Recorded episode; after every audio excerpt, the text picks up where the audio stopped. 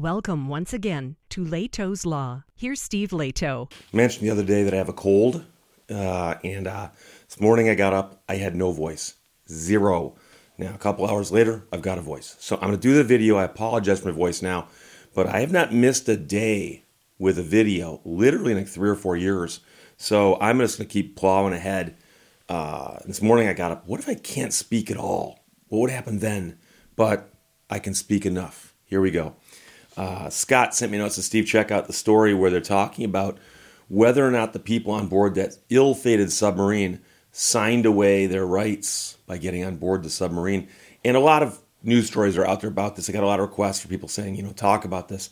And I'm not going to talk about the uh, submarine accident so much because I'm not an expert on submarines, but I do know a bit about the legal aspects of what they signed to get on board. Now, I do not have a copy of that agreement, but I've seen a story where a guy's talking about what's in it because he signed the agreement. So, from Business Insider, Erin Snodgrass wrote The company that operates the missing Titanic sub is likely protected from future lawsuits thanks to the tons of risk that passengers incurred, according to legal experts. It's not completely cut and dry, but uh, there are some hurdles, as we say.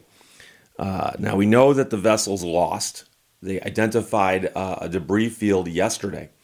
And uh, so the Titan vessel is gone, and the people on board are presumed dead. So search and rescue efforts were still underway yesterday, but then they announced that they'd found the debris field. And that's after a tourist submersible carrying five people went missing on Sunday. And that was on a dive mission to explore the Titanic shipwreck that sits in 12,500 feet of water. Now, this is uh, a company that did adventure trips. And so the point is, this company had this submersible, and they said, We can take it down to the Titanic and bring it back up again. You can go on board if you pay a lot of money. And they had done this in the past, and uh, everything had gone well, apparently, in the last few uh, trips, but this time it ended catastrophically. So, new details are now emerging about the company that operates the Titan sub, including the CEO's history of making remarks about safety publicly and allegations of negligence at the company. Now, legal experts say the company will almost certainly be protected from future lawsuits stemming from the current disaster. The chance of family members of the passengers having a successful lawsuit against the company is close to zero, said one attorney who's a partner with a law firm uh, in comments shared with Business Insider. The passengers knowingly participated in an extremely hazardous activity and they knowingly assumed great risk. Passengers on board the vessel, some of whom paid $250,000 to take the trip, also signed a waiver before they got on board. Everyone on board knew this wasn't a vacation or sightseeing trip, and the disclaimer appears to have made the risk of death very clear multiple times, said another attorney. I read an article where they interviewed a guy who is one of the producers on The Simpsons. And he said that he went on this submarine a while back and did the trip down to see Titanic. He said, I saw the Titanic, it was very, very cool. He goes, but before I got on board, they had me sign a waiver. And he said on the first page, it described three different ways that you could die. Laid it out right in front of you. This is dangerous stuff. This is dangerous stuff. He signed it, went on the trip, they came back just fine. These people here probably signed the exact same waiver. A former passenger on one of the Titan's exploratory ventures said that the waiver he signed mentioned the risk of death three times on the first page. So you sign a massive waiver that lists one way after another that you could die on the trip. Nobody who's in this situation was caught off guard. You all know what you're getting into. With this type of private expedition, everyone involved is intentionally assuming tons of risk and are ostensibly informed of the numerous dangers, making it difficult for anyone to sue the company in the aftermath of the tragedy. It would be preposterous for their families to turn around and sue the company that they hired to dive to the wreck of the Titanic, this attorney added. That legal protection, however, only extends as far as the company informed its passengers of the various risks they faced. And one question that people have is okay, if I'm told of certain risks and I sign a waiver, do I waive everything, including the rights I might have had if I'd known the full extent of the danger? And some allegations are being raised now that warning flags have been put up before. saying that the submersible was not as safe as it was being made out to be. And so, on the one hand, they say sign this waiver and you go on this trip. But when you ask, is it safe? If they say, yeah, it's safe, what about all these things here says I could die? Well, you could also die crossing the street, right?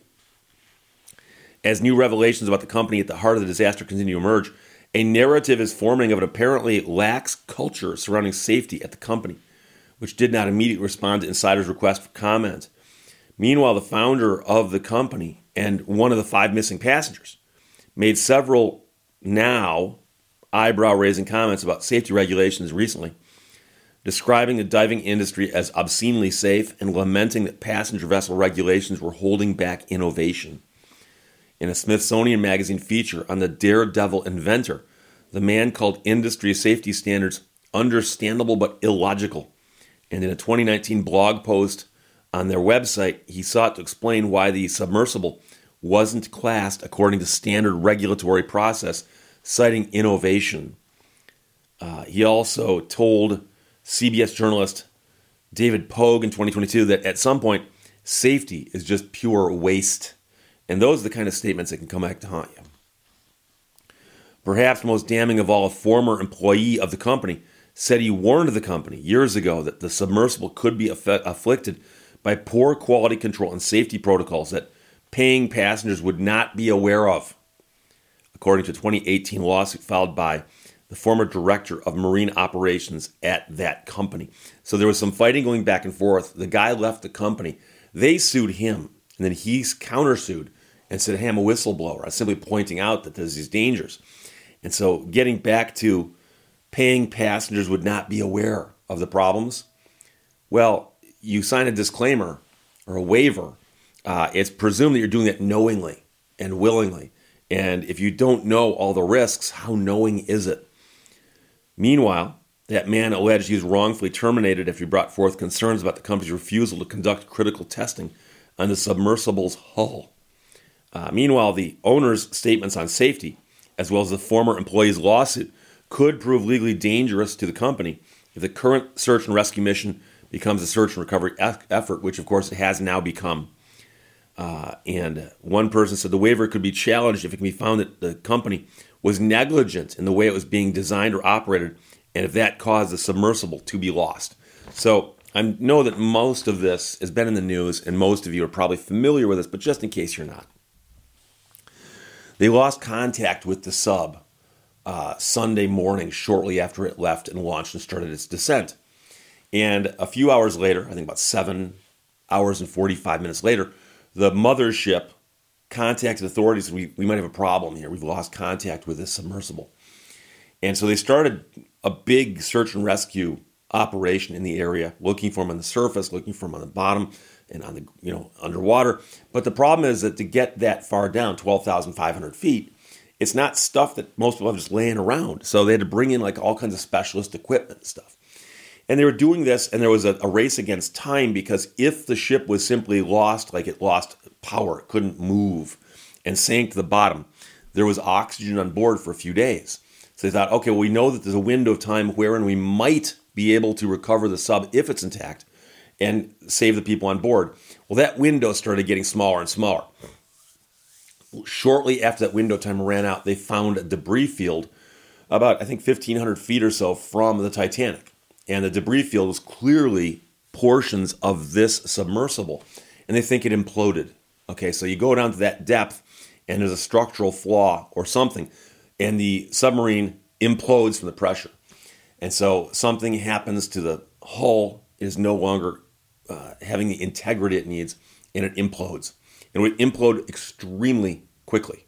So, uh, for those who are curious, if you were on board, it would have been over very quickly. Uh, in fact, probably too fast for to even comprehend what was happening. We're talking fractions of a second, I've seen in some of the articles. But then, after that was announced, uh, some government officials did come out and say, oh, by the way, uh, we've gone through our data and we've actually found a sound that we think we got that came from that sub imploding. And for those of you who don't know, uh, and this is one of those things that is public, it's not like I'm disclosing confidential, top secret information here because I know it and I'm not a Navy official. But the United States has got a, a, an array of acoustic buoys around the world in the oceans, and they listen for things, primarily submarines of other countries. But they are extremely sensitive. And so when a submarine passes nearby, they can actually go, oh, a submarine just passed this one buoy. Well, there's another buoy over here and another buoy over here, and they can triangulate exactly where the submarine is, where it's going, that kind of thing. So if a submarine or other device goes under the water and implodes, that will get picked up by those buoys in that system. Now, they didn't come out and immediately announce that, probably because they're double checking it to make sure that's what it was. But it now appears that the submersible is descending from the mothership and very, very shortly thereafter imploded. So they know when the ship started descending and the implosion happened not so long after that. So they were thinking that it's possible that these people were down in the bottom for a couple days, that kind of thing. No. And so once they had that worked out, they figured out pretty quickly, like, oh, okay, the sound we picked up was that submersible crushing. But it's a sad story. Uh, the people on board paid a lot of money to be there, and company official is obviously on board as well. But I've seen people who've gotten injured doing something that they went into willingly. And they signed a waiver saying, I understand that there's a risk of injury, a risk of death. And, you know, if you go horseback riding, they'll make you sign something like that. I've seen it before where somebody went to a bar and a local beer distributor was putting on a, a joke sumo wrestling competition where you put on this big inflatable suit and you go into a ring and try to knock somebody down and the winner gets like, you know, free drinks or something and they'll have you sign a thing saying, I understand that I get hurt or killed doing this. Killed? but it depends on a variety of issues, one of which is going to be the state law that governs this. And so I, this is not going to be a, a, lawsuit filed in Michigan, and that's where I know the law is the best. So, uh, what is going to really come out here is what was the danger? What led to the catastrophe? And is that something that the company could have foreseen? And is it something that they disclosed to the people getting on board that submersible? And so there's no question they said, yes, this is dangerous and bad things can happen to you. But I've also seen communications where the people at the company were telling people, well, but it's still safe. It's still safe. And so you get that mixed message. And the question then is, does any of that help you overcome a waiver that you signed? So it's a tragic story, uh, and I'm, I'm sorry to say it ended so poorly. And the sad part, of course, is that they spent all this time looking, and it was already, the whole event was over. So a lot of resources and a lot of people were hoping and trying to do something about this, and it's what we call a futile effort. So that's a situation. I'm sure to find out more in the coming weeks as they analyze that debris field to figure out what went wrong, if they can see that from the debris field. And then, of course, whether or not lawsuits will get filed and what will happen to those, I will follow those as well. So, the company that operates the missing Titanic sub is likely protected from future lawsuits thanks to the tons of risk that passengers incurred and the waivers they signed before they boarded. Business Insider ran that. Erin Snodgrass wrote it, and Scott sent it to me. Thanks a lot. Questions or comments? Put them below. Let's talk to you later. Bye bye. Thank you for watching Lehto's Law. Where there's a will, I want to be in it.